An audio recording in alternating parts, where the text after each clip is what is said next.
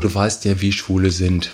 Die Schwulen sind genauso blöd wie die Heten. Diese Welt ist nicht ihre Welt. Man sieht ja, was die Deutschen draus gemacht haben. Als im Herbst 1998 die rot-grüne Bundesregierung ihre Arbeit aufnahm, widmete sie sich umgehend einem innenpolitischen Thema der rechtlichen Emanzipation homosexueller Lebensgemeinschaften. Das Für und Wider der sogenannten Homo-Ehe stand über Monate auf der politischen Agenda. Für den kleinen Anteil an heiratswilligen Paaren bei Deutschlands Schwulen und Lesben sollte sich rechtlich einiges ändern Moderne Gesellschaften wie die der Bundesrepublik tendieren dazu, Minderheiten und Randgruppen verstärkt integrieren zu wollen. So findet in den Lebenswelten schwuler Männer, die mit jenen lesbischer Frauen schwer zu vergleichen sind, seit einiger Zeit ein beschleunigter Normalisierungsprozess statt. In dessen Verlauf zeigt sich immer deutlicher, worin wirkliche Wesensunterschiede zu heterosexuellen Männern liegen. Es wird erkennbar wo Gegensätze bisher überbetont oder gar konstruiert wurden. Und es tritt offen zutage, wo vermeintlich schwule Eigenschaften lediglich aufgrund der Benachteiligung homosexueller Männer in vielen Lebensbereichen entstanden.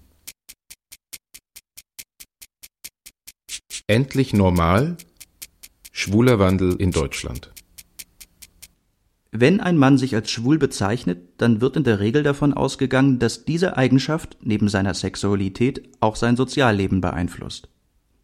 Häufig werden zudem weitergehende Rückschlüsse, berechtigt oder nicht, in Bezug auf seine Gesundheit, seinen Geldbeutel, seine Mobilität oder seine körperliche Erscheinung angestellt. Natürlich gibt es den Schwulen ebenso wenig wie den Teetrinker oder den Spanienurlauber, und selbstverständlich sind Männer neben ihrer sexuellen Orientierung auch noch von anderen Eigenschaften geprägt. Das Schwulsein erweist sich für die verbleibenden Lebensbereiche jedoch als besonders folgenreich. Bei Betrachtung der letzten Jahrzehnte ist festzustellen, dass schwule Männer große Fortschritte erzielen konnten. Die Politik ist dabei, homosexuelle Lebensformen denen der heterosexuellen Mehrheit rechtlich anzugleichen. Die Wirtschaft richtet immer mehr Werbestrategien nach den vermeintlichen Bedürfnissen schwuler Männer aus. Im Bereich von Medien und Kultur spielen sie wie gewohnt, jedoch zunehmend offener, eine wichtige Rolle. Medizinisch sind sie, nicht zuletzt in Hinblick auf AIDS, ihren spezifischen Bedürfnissen gemäß sehr gut versorgt. Die Schwulen als gesellschaftliche Gruppe haben Fortschritte gemacht, doch es gibt auch Fehlentwicklungen. Wegen der Political Correctness werden Konflikte mit der heterosexuellen Mehrheitsgesellschaft tabuisiert. Schwule Männer werden von den Massenmedien als lebensfrohe Trendsetter und kaufkräftige Konsumenten verklärt. Hedonismus und Jugendwahn führen häufig zu Vereinsamung und psychischen Störungen. Für eine Standortbestimmung schwuler Männer in Deutschland zu Beginn des 21. Jahrhunderts sollten ermutigende und problematische Entwicklungen gleichermaßen Berücksichtigung finden.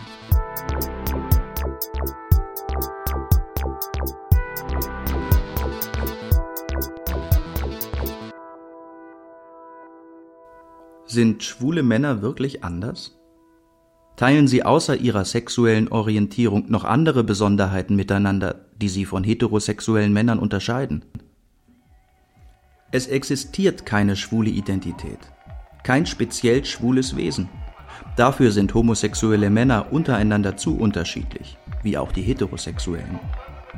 Dennoch gibt es Veranstaltungen wie die Christopher Street Day Paraden der Schwulen und Lesben in nahezu allen größeren Städten der Bundesrepublik. Dabei zelebrieren jedes Jahr Zehntausende Menschen mit den unterschiedlichsten Biografien wichtige Gemeinsamkeiten und mahnen gleichzeitig gesellschaftliche Veränderungen an. Die Erfahrung solch eines gefeierten Wir-Gefühls kann manchem Schwulen sicher eine Stütze sein. Zumal alte Identitätsstifter wie die Nation, die Kirche oder die Familie mittlerweile sehr an Bedeutung eingebüßt haben. Dennoch warnt Psychotherapeut Frieder Henselt vor Selbsttäuschungen. Diese Vorstellung einer schwulen Identität, also eines schwulen Wesenskerns, ist durchaus nicht unproblematisch. Das lässt sich an verschiedenen Beispielen, denke ich, recht deutlich zeigen. Das erste wäre die Frage, bin ich nun eigentlich schwul oder nicht? Da könnte ich äh, aus der Beratung durchaus Beispiele bringen von Menschen, die kommen und sagen, ich weiß gar nicht, ob ich schwul bin oder nicht. Da schiebt sich so etwas wie Vorstellung, es gäbe etwas wie Schwule und Nicht-Schwule, es gäbe also diese Zweiteilung der Menschheit oder der Männlichkeit, schiebt sich dann zwischen diese Menschen und ihr eigenes Erleben. Das heißt, sie fragen nicht, was empfinde ich, wie möchte ich mit meinen Empfindungen umgehen, wie kann ich meine Empfindungen nutzen für soziale Kontakte, für das Zusammensein mit anderen Menschen, sondern die fragen, wie lässt sich mein Empfinden, mein Erleben katalogisieren. Und das muss dann auch noch in so einem platten Zweierschema, schwul, nicht schwul, geschehen. Ganz besonders schwierig wird das für Menschen, die eine Veränderung bei sich selber feststellen. Also zum Beispiel Leute, die bisher ihren Sex nur mit Männern hatten und plötzlich feststellten, dass sie sehr glücklich mit Frauen sein können, die sich dann fragen, war ich früher vielleicht in Wirklichkeit gar nicht schwul? Was eine völlig überflüssige Frage ist, statt zu gucken, was empfinde ich jetzt eigentlich, und wird geguckt, wie kann ich das einsortieren. Es stellt sich die Frage, wer an der Einteilung homosexuell und heterosexuell ein Interesse hat – Vielleicht der Mann und die Frau auf der Straße, die, gibt jemand sich ihnen als schwul zu erkennen, sofort glauben, einen wichtigen Teil von ihm zu kennen. Und dass er eben irgendwie anders ist als irgendwelche anderen. Dieses landläufige Wissen basiert auf Erzählungen, auf Vorurteilen und manchmal auch auf eigenen Erfahrungen. Selten ist es im luftleeren Raum entstanden. So haben diese vermeintlichen Gewissheiten zur Existenz des Phantoms eines besonderen schwulen Wesens beigetragen. Beziehungsunfähigkeit, Sensibilität, Hedonismus, Stilbewusstsein, Promiskuität, Ironie, Oberflächlichkeit, Konsumfreude, Unsportlichkeit, Diplomatie. Homosexuelle Männer tun sich keinen Gefallen damit, angebliche Unterschiede zu ihren heterosexuellen Geschlechtsgenossen zu sehr zu verinnerlichen das Festhalten an scheinbar schwulen Eigenschaften wirkt aus psychologischer Sicht vielmehr störend auf den persönlichen Umgang zwischen homosexuellen Männern. Ein klassisches Beispiel aus der Beratung wäre ein Mann, der sich von seinem Freund getrennt hat, über den klagt und dann irgendwann sagt, aber du weißt ja, wie Schwule sind. Oder aus einem Verein, wo ich gerade einen großen Ärger erlebt habe, dass dann plötzlich gesagt wird, na ja, ist ja auch ein schwuler Verein, da ist sowas völlig erklärlich. Da wird nicht mehr nach den konkreten Dingen geguckt, also was ist es konkret, was die Situation so schwierig gemacht hat, sondern es löst sich auf in so etwas Allgemeines, was eben schwul sein soll. Dabei finde ich es ganz erstaunlich, was in solchen Beratungssituationen alles schon erzählt wurde als typisch schwul. Dann sollen die Schwulen besonders ordnungsliebend und zwanghaft sein und genauso gut kann gesagt werden, dass sie besonders chaotisch sind. Oder es kann gesagt werden, dass Schwule eigentlich überhaupt nicht gefühlsfähig sind, also gefühlskalt wären, alle so abgebrüht und cool, oder sie alle ganz besonders gefühlsbetont wären. Also es gibt alles, was dann in diesem großen ganzen schwule Identität sich plötzlich äh, auflösen kann. Schwule Männer als unfreiwillige Bewahrer der über sie kursierenden Vorurteile? Als Hüter der Stereotype, unter denen viele zu leiden vorgeben? Denen die starren Vorbehalte große Teile der Gesellschaft gegenüber Homosexualität das Leben schwer, manchmal gar unerträglich machen? Vorurteile müssen sich nicht zwangsläufig schädlich auswirken. Sie helfen manch einem, sich in der komplexen modernen Gesellschaft zurechtzufinden. Laut Frieda Henselt verfälschen sie jedoch häufig die gegenseitige Wahrnehmung zwischen Schwulen, zum Beispiel in gemeinsam genutzten Einrichtungen ihrer Szene. Klassisches Beispiel dafür wäre Cruising Area, also so ein Bereich, wo schwule Männer sich sehen und schnell zum äh, sexuellen Kontakt miteinander kommen können. Da wird dann ganz häufig gesagt, mir geht dieses narzisstische Gehabe der Schwulen auf den Nerv. Statt zu sehen, dass die Situation als solche eine gewisse Selbstdarstellerei provoziert, wird gesagt, es ist das narzisstische Gehabe der Schwulen. Also, dass der Blick von der konkreten Situation wieder abgelenkt wird. Das Problem dabei ist, dass solche Erfahrungsmuster die Tendenz haben, sich selber zu bestätigen. Also wenn ich ein bestimmtes Wahrnehmungsmuster habe, mit dem ich an andere Menschen herantrete, dann habe ich die Tendenz, die bestätigen zu lassen. Ich halte das insofern für problematisch, weil immer da, wo wir von einem Wesen der Schwulen ausgehen, also von einer schwulen Identität, die im Kern der Persönlichkeit verankert ist, wir von etwas Unwandelbarem ausgehen, statt zu gucken, was das Situative ist, was das Konkrete ist, was dann auch eventuell angegangen und verändert werden kann. Oft sind es gar nicht die homosexuellen Männer selbst, die die Unterschiede zur heterosexuellen Mehrheit betonen und damit verfestigen helfen. Allein die Existenz zum Beispiel des Deutschen Schwulenverbandes, aber auch die Arbeit der Gleichstellungsbeauftragten politischer Parteien signalisieren das Vorhandensein weiterer Besonderheiten zusätzlich zur anderen sexuellen Orientierung. Schon seit einigen Jahren hat die Wirtschaft homosexuelle Männer als potenziell kaufkräftige Konsumenten entdeckt, deren Wir-Gefühl es zu schmeicheln gilt. Die Schwulen sind politisch noch immer nicht mitten in der Gesellschaft angekommen, aber die Wirtschaft ist bereits dabei, sie tatkräftig zu umwerben. Tiefkühlkost, Autos, Molkereiprodukte, Kaffee, Zigaretten. Max und Holger und Angelo und Elvira und Michael und Karl-Heinz. Ich lob mir die Werbung. Da ist die schwule Welt bereits so, wie sie sein sollte. Sympathische Männerpärchen, die füreinander kochen und denen allenfalls mal ein wohltemperiertes Tatütata herausrutscht. Oder ein sexy Latin Lover, der mit mir Kaffee trinken will. Als schwule Variante der Kaffeetante. Und schließlich eine erfreulich steigende Zahl von Drag Queens, die helfen, Produkte, die man nicht schminken kann, ordentlich aufzupeppen. Die schöne, bunte, schwule Welt, mit der wir uns gerne zum Geldausgeben animieren lassen?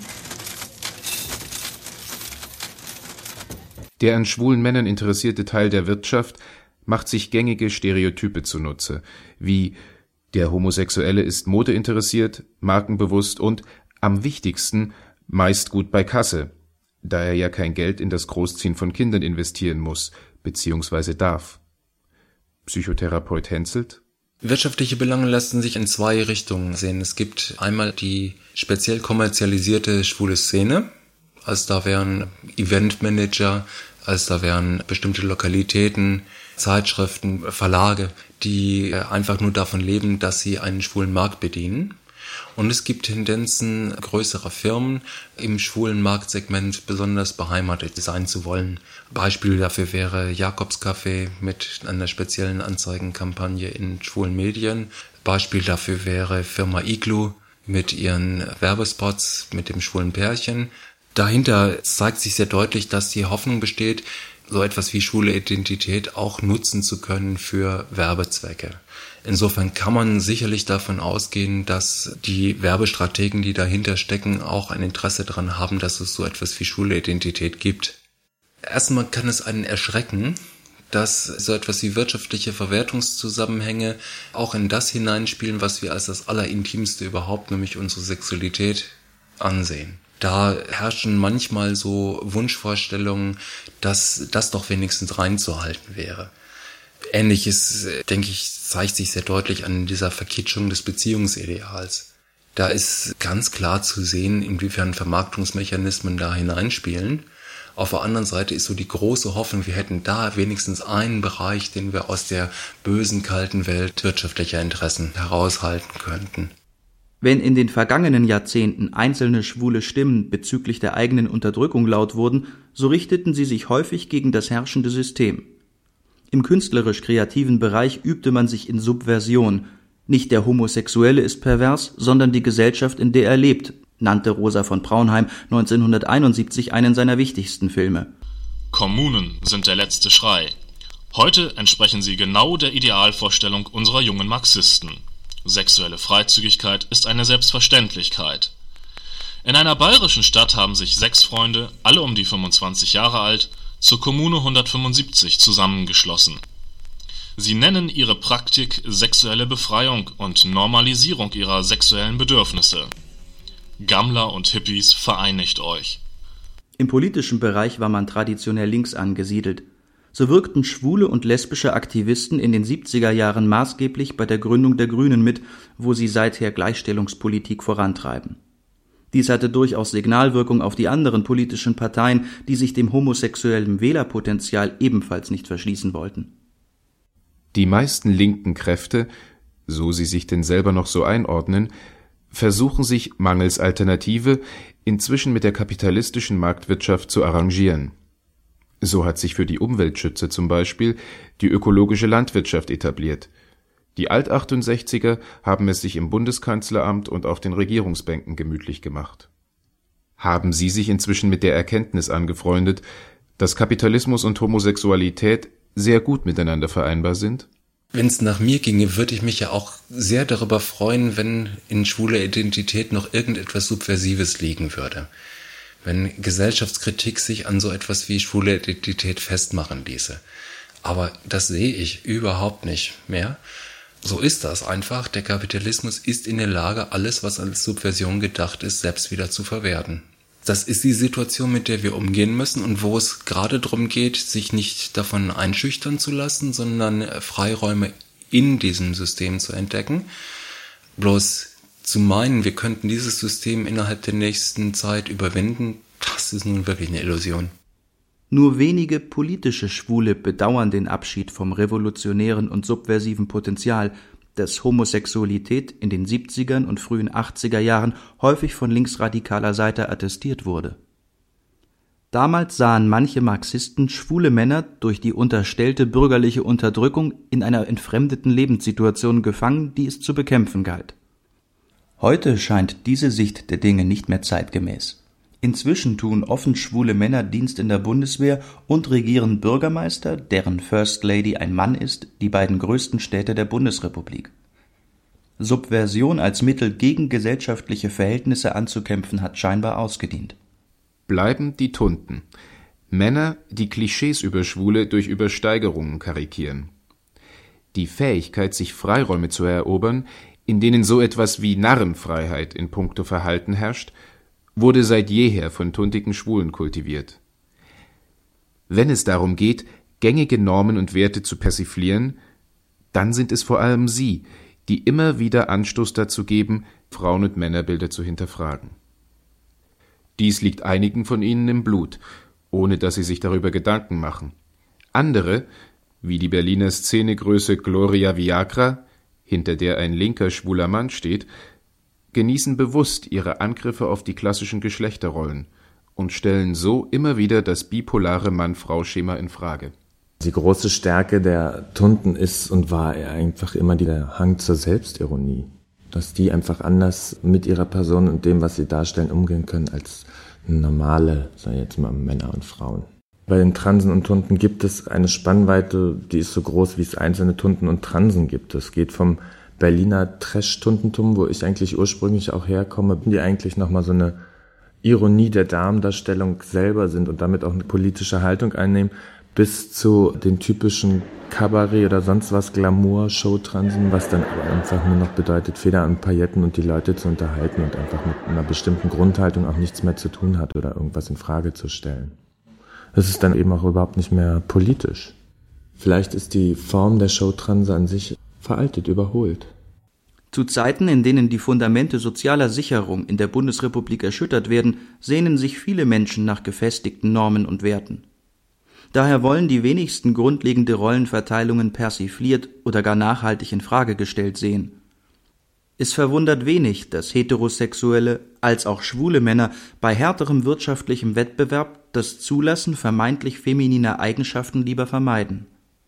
Nicht zuletzt deshalb wird Tunden und Showtransen von politisch konservativen Schwulen häufig der vermeintlich durch sie verursachte Imageschaden vorgeworfen, der ihrer Ansicht nach mit dem Unterstreichen landläufiger Klischees über homosexuelle Männer entsteht. Von linker Seite wird seit einiger Zeit kritisiert, dass Glamour-Tunden genau genommen überzeichnete Idealbilder heterosexueller Machomänner verkörpern und somit ein längst überholtes Frauenbild persiflieren. Viel Feind, viel eher für die Tunden? Als Drag Queen, die auf vielen Veranstaltungen vor allem ein schwules Publikum unterhält, versucht Gloria Viagra häufig, gegen eingefahrene Vorurteile in Bezug auf Tunden anzugehen. Hierbei wird sie jedoch immer wieder damit konfrontiert, dass das Publikum von ihr erwartet, Klischees zu bedienen. Es mag seltsam anmuten, dass gerade homosexuelle Männer Stereotype bekräftigt sehen wollen. Erklären lässt sich dies allenfalls damit, dass die Bestätigung von Klischees das eigene Selbstbild zu stützen vermag, selbst wenn diese Vorurteile mehr schaden als nutzen. Gloria Viagra, die auch als DJ in Diskotheken arbeitet, kommt nach eigenem Bekunden mit dieser Erwartungshaltung großer Teile ihres Publikums nicht gut zurecht. Sie sieht sich in einer gewissen Verantwortung, ungute Einstellungen durch ihre Arbeit nicht noch zu verstärken. Ich habe so Ideen für mich für meine eigene Show und die natürlich dann auch eine politische ist und die Spaß und Politik miteinander verbindet. Aber ich merke einfach, dass man da ganz schnell an die Grenzen stößt, was die Leute hören wollen oder inwieweit es genehm ist. Also bis zu einer bestimmten Grenze ist es ja auch gewünscht, aber es stößt dann auch sehr schnell an die Grenzen, wo es den Leuten dann zu, zu viel wird. Weil die Leute sich selber hinterfragen müssten und auch an ihre Grenzen stoßen und dann halt lieber mit Schenkelklopfern und sonst was abgespeist werden und das sich halt besser verkaufen lässt. Ich merke, dass mir damit auch Grenzen gesetzt werden. Also zum Beispiel letztes Jahr beim schwul-lesbischen Straßenfest sollte ich die Moderation dann nicht mehr machen, weil ich eben zu politisch bin. Also wo man dann auch tatsächlich ausgeschlossen wird. Und insofern muss ich dann meinen Unterhalt mit äh, Plattenauflegen verdienen, statt mit dem, was ich eigentlich will. Schwule Männer sind eine durch ihre sexuelle Orientierung definierte Minderheit. Dadurch, dass Minderheiten sich oft an Mehrheiten reiben, konnte es passieren, dass das Verhalten der heterosexuellen Majorität sich im Laufe der Jahre von schwulen Besonderheiten beeinflussen ließ. Die traditionell immer schon freizügigere Art homosexueller Männer findet außerhalb der schwulen Subkultur zunehmend Nachahmer. Begriffe wie Cruisen oder Darkroom, die noch bis vor einem Jahrzehnt fast nur in reinen Männerkreisen gebräuchlich waren, beflügeln zunehmend die Phantasien auch gemischtgeschlechtlicher Paare. Filmemacher Jochen Hick über schwule Männer als Vorreiter ich denke, dass die Schwulen schon sehr viel so zum sexuellen Leben, zur sexuellen Aufklärung beigetragen haben, weil sie ja nicht so sehr unter diesem Eheverdikt leiden, dass sie da durchaus auch eine Vorreiterrolle haben können und könnten vielleicht eher, weil man sieht ja, was die Deutschen draus gemacht haben. Die wollten ja unbedingt die Homo-Ehe per se eher einführen, was die Franzosen nicht so gemacht haben. Da gibt es ja dieses Partnerschaftsgesetz zum Beispiel. Also es wird immer auch nicht alles so wahrgenommen, was man so nehmen könnte. Dann gibt es die ganzen Dinge, wie sich Männer selber als sexuelle Wesen oder als körperliche Wesen sehen. Das ist schon sehr durch Schwule bestimmt gewesen. Und dann, wie man eben mit gewissen Unterdrückungsmechanismen, die in der Gesellschaft sind, umgeht. Ich vertrete ja die Meinung, dass Schwule immer eine Minderheit bleiben und auch nie in Anführungsstrichen so normal sein können wie die Mehrheit, weil für die Mehrheit Normalität eben Mehrheit bedeutet. Dessen ungeachtet gleicht sich in Sachen Verhalten die heterosexuelle Mehrheit der homosexuellen Minorität immer weiter an. Soziologen sprechen neuerdings gar von einer Homosexualisierung allgemeiner Lebensstile. Damit ist die Übernahme von Verhaltensweisen gemeint, die früher hauptsächlich schwulen Männern, weniger lesbischen Frauen, vielleicht noch einigen heterosexuellen Dandys zugeschrieben wurden. Man lebt mehr oder weniger freiwillig alleine hat keine Kinder, unterhält nur noch wenige Bindungen an die Familie und verwirklicht sich selbst. Heutzutage ist mir vieles zu beliebig. Wenn etwa der regierende Bürgermeister von Berlin sich outet, ist das seine Sache. Wenn er aber beim Christopher Street Day demonstrativ auf dem ersten Wagen mitfährt, ohne dafür zu sorgen, dass in Berlin auch mal etwas anderes geschieht, nämlich ein Fest für die Familien, dann halte ich das für falsch. Hier wird missverstandene Toleranz und Akzeptanz ja bald zum Pflichtprogramm. Auch die Homo-Ehe halte ich in diesem Zusammenhang für nicht richtig, weil sie die Familie als Verantwortungsgemeinschaft von Eltern und ihren Kindern untergräbt. Jörg Schönbohm, Innenminister Brandenburg, CDU. Wo es vor einigen Jahrzehnten für die Gesellschaft noch nicht von Belang war, ob drei Prozent der Bevölkerung, Schwule und Lesben, keine oder nur selten Kinder hatten, so ist für die Bundesrepublik mittlerweile die de facto Übernahme des homosexuellen Lebensstils durch immer breitere Bevölkerungskreise zu einem großen Problem geworden. Die demografische Entwicklung verdeutlicht, dass der unausgesprochene alte Pakt nicht mehr gilt, der Schwule und Lesben aus der Mitte der Gesellschaft verbannte, in der dann aber, heterosexuell organisiert, auch für ausreichend Nachwuchs gesorgt wurde noch wird Schwulen und Lesben ihre überwiegende Kinderlosigkeit politisch nicht zum Vorwurf gemacht. Dies wäre, wo sie in Adoptionsrecht und künstlicher Befruchtung nach wie vor diskriminiert werden, auch nicht redlich. Zudem ist nicht ausgemacht, ob eine vergreiste Gesellschaft zwangsläufig wirklich auch eine unglückliche Gesellschaft sein muss. Dennoch ist es vermutlich nur eine Frage der Zeit, bis die Political Correctness in der Kinderfrage aufgegeben und homosexuellen Männern wie Frauen ihr einziges biologisches Manko zum Vorwurf gemacht werden wird. Jochen Hick plädiert ohnehin gegen überzogene Rücksichtnahme und Tabuisierung in der öffentlichen Auseinandersetzung. Die Political Correctness ist fast das Schlimmste, was den Schwulen passieren kann. Die ist relativ weit fortgeschritten, die geht so weit, dass Redakteure in Fernsehanstalten schwule Regisseure fragen, aber könnte das denn nicht irgendwie als Angriff oder Diskriminierung von Schwulen gesehen werden und sich da unheimlich viele Gedanken machen darüber, was aber im Grunde verlogen ist, weil das sogar eher noch dann als Ablehnungsgrund von irgendwelchen Projekten genommen wird. Je stärker die Political Correctness ist, umso stärker ist auch die Schattenseite davon, nämlich Leute, die dann in privatem Rahmen auch sehr aggressiv letztendlich auf Schwule sind. Ich habe ja den Film Ich kenne keinen unter Heteros gemacht, wo man genau eigentlich das sehen kann, dass abseits von dem großen Medienbetrieben und abseits von den Großstädten, wo man gewisse Dinge überhaupt nicht mehr sagen kann, dann wäre es sofort in der Zeitung oder man würde mit dem Finger auf Leute zeigen, dass da sehr wohl noch so viele unkorrekte Aussagen sind, dass man eigentlich genauso erwarten könnte, dass dieselben auch in den Großstädten sind, aber nur die Leute sich es gerade noch nicht trauen. Und ich glaube, sobald dann mal was anderes passiert, sind die Leute ganz glücklich, wenn sie mal wieder ihre Wut an Schwulen auslassen können.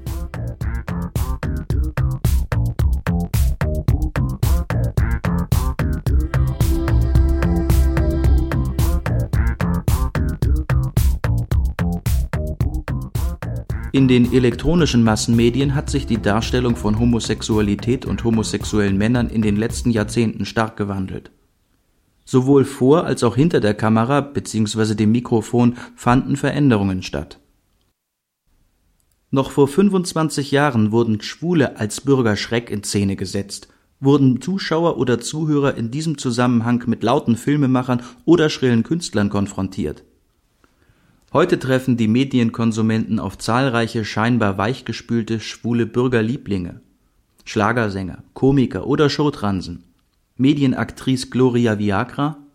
Inzwischen hat ja selbst die Werbeindustrie die Transen als Sympathieträger entdeckt. Das ist alles kein Unding mehr heutzutage. Das ist vielleicht ein Zeichen von Normalität, aber ob das wirklich ein Fortschritt ist, ist halt echt die Frage. Auf der anderen Seite gibt es Leute wie diese ganzen Comedians im, im Privatfernsehen, sie verstoßen absichtlich gegen diese PC Political Correctness und machen derbe Scherze auf Kosten von Minderheiten. Das ist traurig, aber anscheinend wollen die Leute sowas sehen. Das ist halt was, was wieder sehr salonfähig oder eben so ein Quotenbringer ist. Naja, ich meine, das Problem bei der Political Correctness ist, dass sie einerseits überstrapaziert wird, also wirklich damit Widersprüche zugespachtelt werden sozusagen. Auf der anderen Seite denke ich aber, sind äh, Minderheiten wie Schwule und Lesben darauf angewiesen, weil es auch bestimmte Tabus gibt, die es nicht zu brechen gilt. Das Fernsehen behauptet sich nach wie vor als das wichtigste elektronische Massenmedium in Deutschland. Daher ist es auch heute nicht unerheblich, wie Homosexualität in TV-Sendungen dargestellt wird, sei es innerhalb erfundener Handlungen oder in Form von Dokumentationen. Jochen Hick, der einige seiner Kinofilme durch das Fernsehen koproduzieren ließ, über Schwule im TV, ich denke, dass Schwule mittlerweile in sehr vielen Sendungen vorkommen, nach wie vor aber mehr nur am Rande. Lustigerweise sind sie ja doch nie Hauptfiguren oder kann sich jemand erinnern, um 1930 im ZDF oder 20.15 Uhr in der ARD ein Fernsehspiel mit den Hauptfiguren einem schwulen Paar gesehen zu haben. Das kommt daher, dass man schon sieht, es gibt einen gewissen schwulen Markt an Zuschauern und die haben natürlich auch nicht immer Lust, Filme zu sehen, die mit dem kleinsten Budget gemacht werden, weil wenn jemand wirklich mit einem schwulen Skript ankommt, gibt es nun mal kein Geld in diesem Land. Und die auch Lust haben, Stars und teures Kino zu sehen mit schwulen Figuren, die dann aber oft überhaupt nicht mehr den Unterschied sehen zwischen originären Sachen und anderen, weil ja sowieso heutzutage der Unterschied eigentlich überhaupt nicht mehr so richtig gesehen wird, weil ja sowieso die Form teilweise ein bisschen verschwimmen, A, und B, eigentlich gar nicht so viel Wert auf Authentizität gelegt wird. Jochen Hick hat durch seine besonders in den USA sehr erfolgreichen Filme Via Appia und No One Sleeps Erfahrungen mit der kompromisslosen Darstellung männlicher Homosexualität in den Mainstream-Medien gesammelt.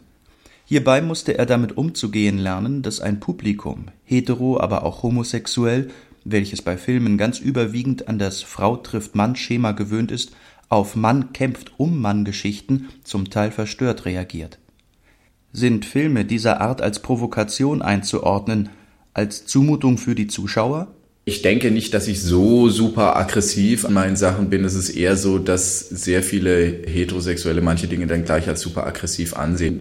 Also No One Sleeps würde ich ja sagen, da ist ja nicht eigentlich eine Sexszene. Man sieht eigentlich auch nicht eine real passierende Gewaltszene in dem ganzen Film.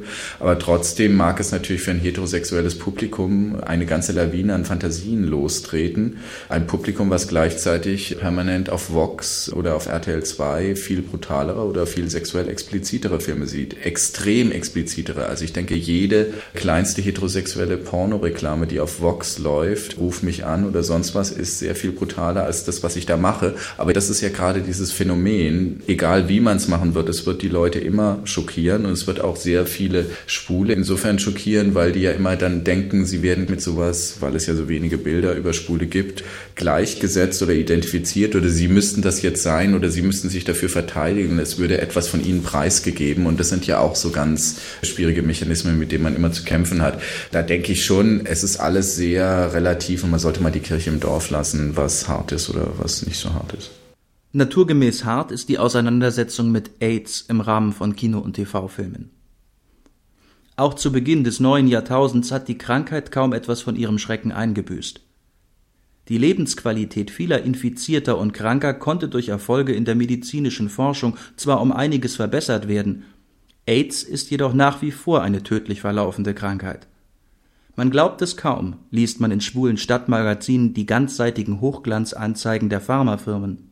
Man soll es vermutlich auch nicht glauben, weil eben diese Anzeigen suggerieren, eine HIV-Infektion sei eigentlich gar nicht so schlimm, könne das Leben unter Umständen sogar bereichern.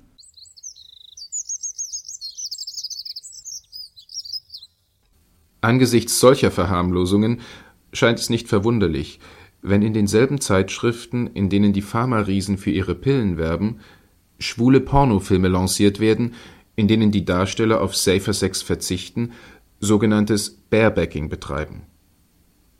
Viele Hersteller derartiger Produkte argumentieren damit, dass der Anblick von Kondomen die Zuschauer stören würde. Der Psychologe Frieder Henzelt vermutet hingegen dass durch das Ignorieren der Infektionsgefahr kontraphobische Bedürfnisse der Konsumenten befriedigt werden sollen.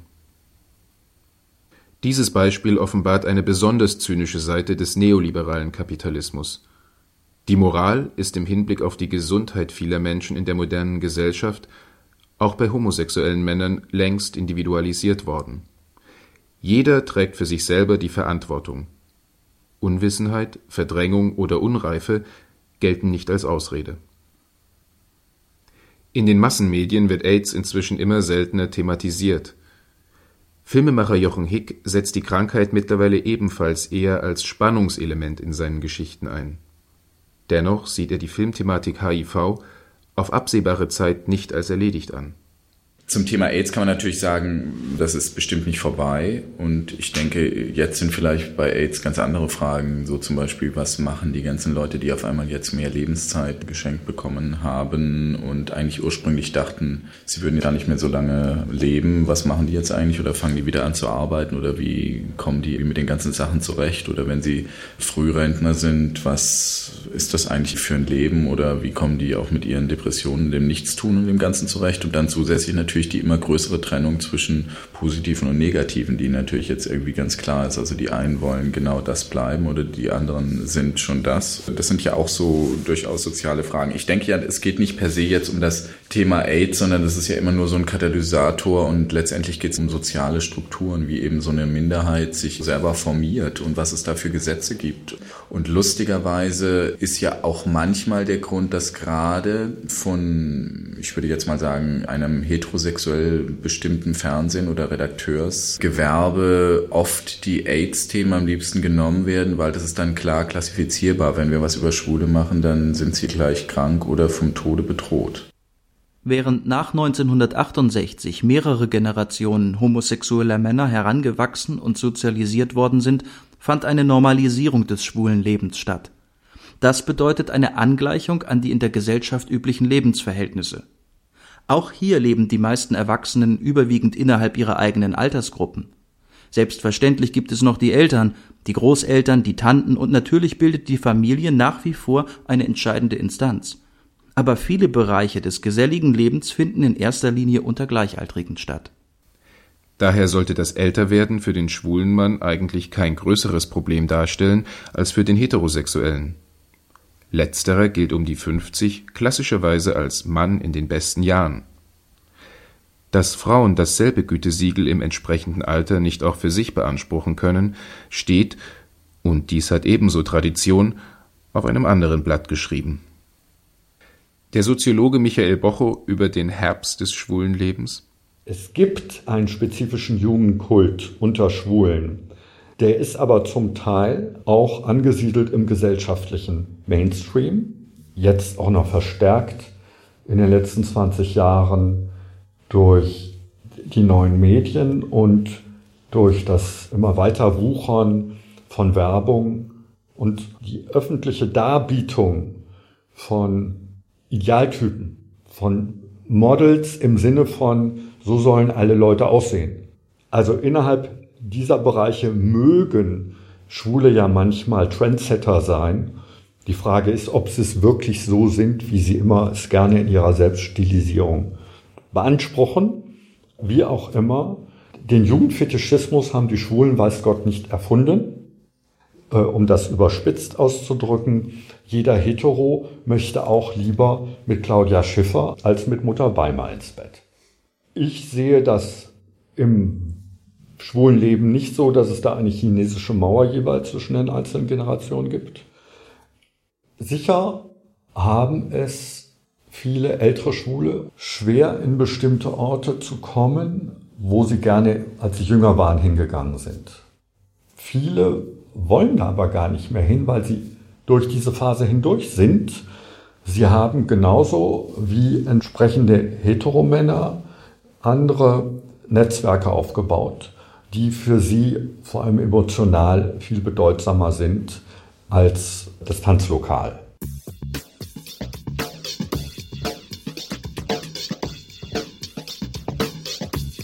Die Jugendkultur, vor allem die Popmusik, fixiert sich in Deutschland, dem US-amerikanischen Vorbild folgend, auf stark an der Unterschicht orientierte Ausdrucksformen.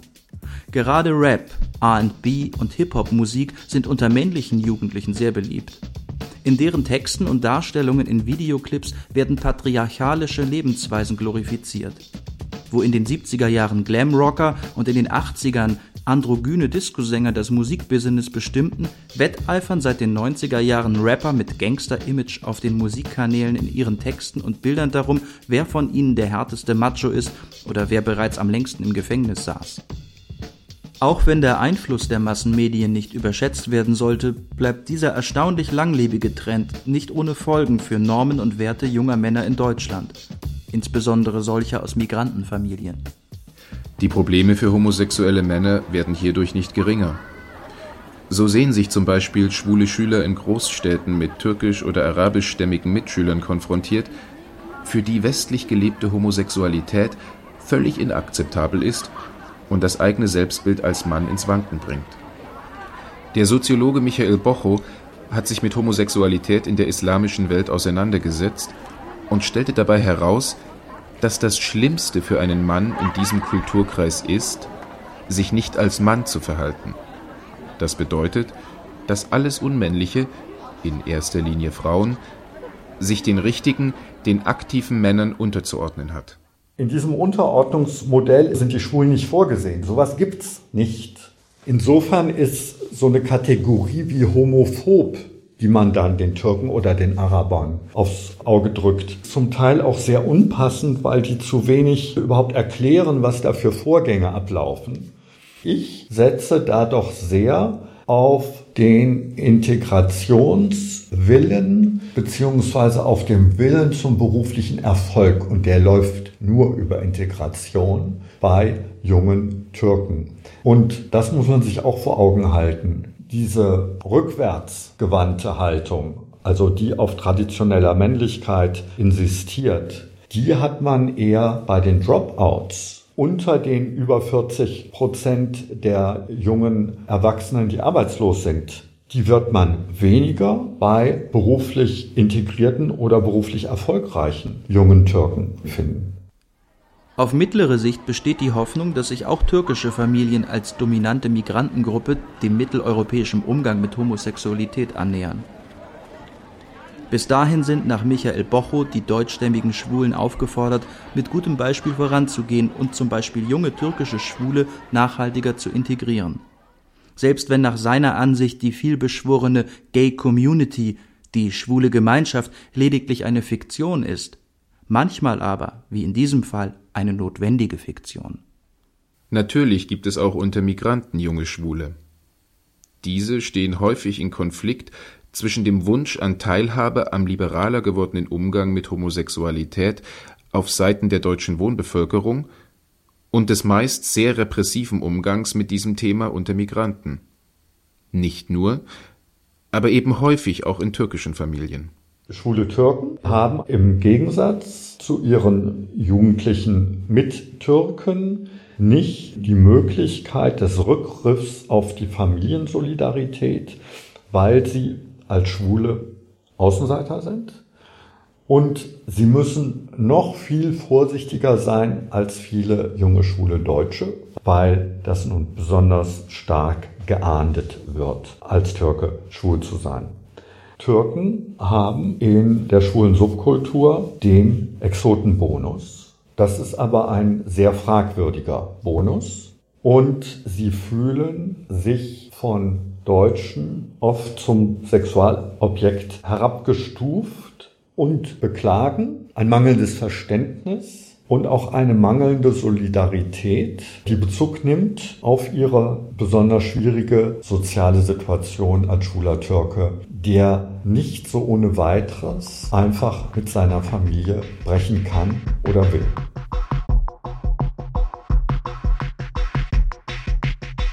Über sehr lange Zeit hinweg wurden homosexuelle Männer in Deutschland unterdrückt. Ihr Außenseitertum kompensierten sie dabei häufig durch übersteigerte Selbstinszenierung. Schon Dannecker und Reiche betitelten 1974 ein Kapitel ihrer Studie über den gewöhnlichen Homosexuellen mit der Feststellung, aber teuer muss es sein. Unter Journalisten wurde es ebenfalls zur liebgewonnenen Gewohnheit, Schwule als besonders wohlsituiert und gebildet zu verklären. Doch ganz so rosarot sieht ihre Welt auch heute noch nicht aus. Homosexuelle Männer behaupten sich zu einem großen Teil in verschiedenen Dienstleistungsbereichen, sind daher allenfalls der Mittelschicht zuzurechnen. Und wie es selbstverständlich erfolgreiche und kreativ tätige Schwule gibt, existiert ebenso eine Unterschicht bei Männern, die auf Männer stehen. Nach dem Soziologen Bocho haben es diese Schwulen innerhalb der Szene nicht einfach. Ein Großteil der Gay-Community besteht ja nun einfach aus diesen subkulturellen Orten. Und Bars und schwule Cafés und Kneipen sind nun mal keine Arbeiterwohlfahrt. So platt ist es.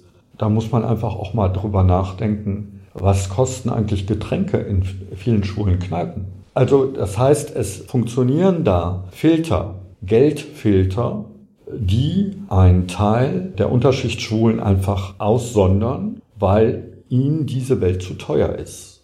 Diese Welt ist nicht ihre Welt und das hat was mit Verkehrsformen zu tun. Viele schwule Bars sind in ihren Verkehrsformen auch wiederum mittelschichtsdominiert, wo also eine bestimmte Art zu reden angesagt ist. Übrigens auch eine bestimmte Art zu reisen und darüber zu erzählen angesagt ist. Und auch damit können viele schwule Unterschichtsmänner nicht konkurrieren.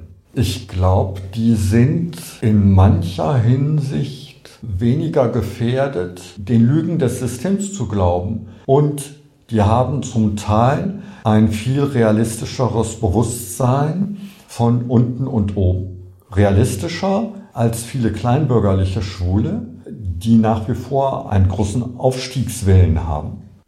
Ausgrenzung erfolgt über Geld und damit eng verbunden dem äußeren Erscheinungsbild.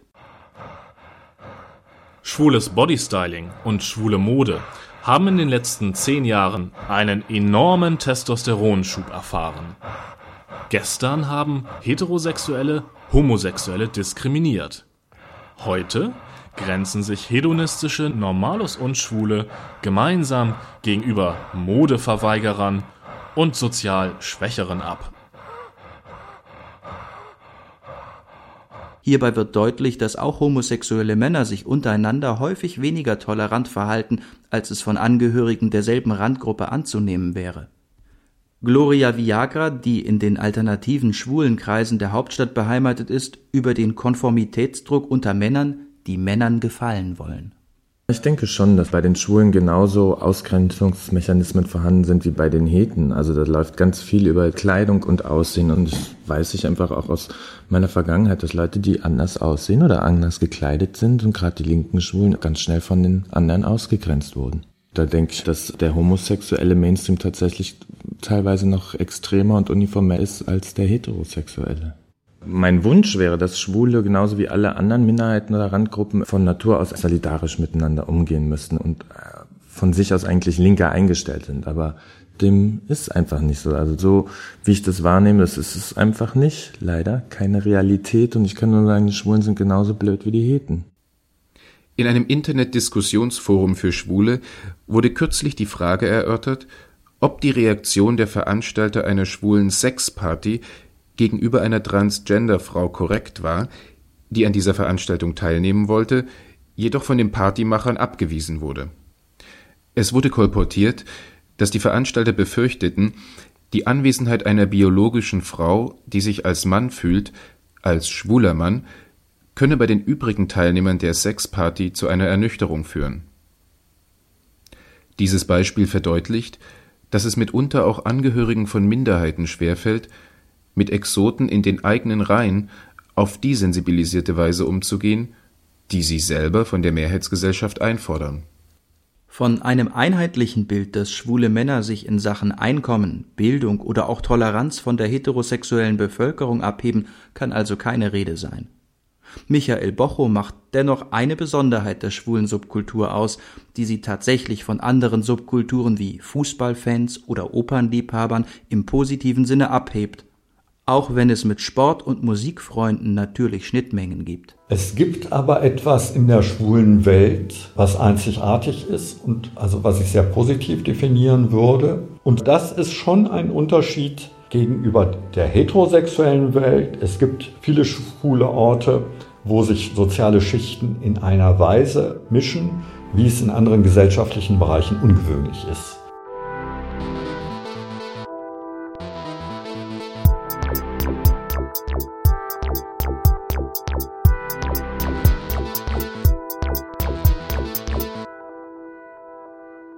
Die Standortbestimmung schwuler Männer in Deutschland ergibt, dass diese Bevölkerungsgruppe dem sozialen Wandel genauso ausgesetzt ist wie die Mehrheit der Menschen.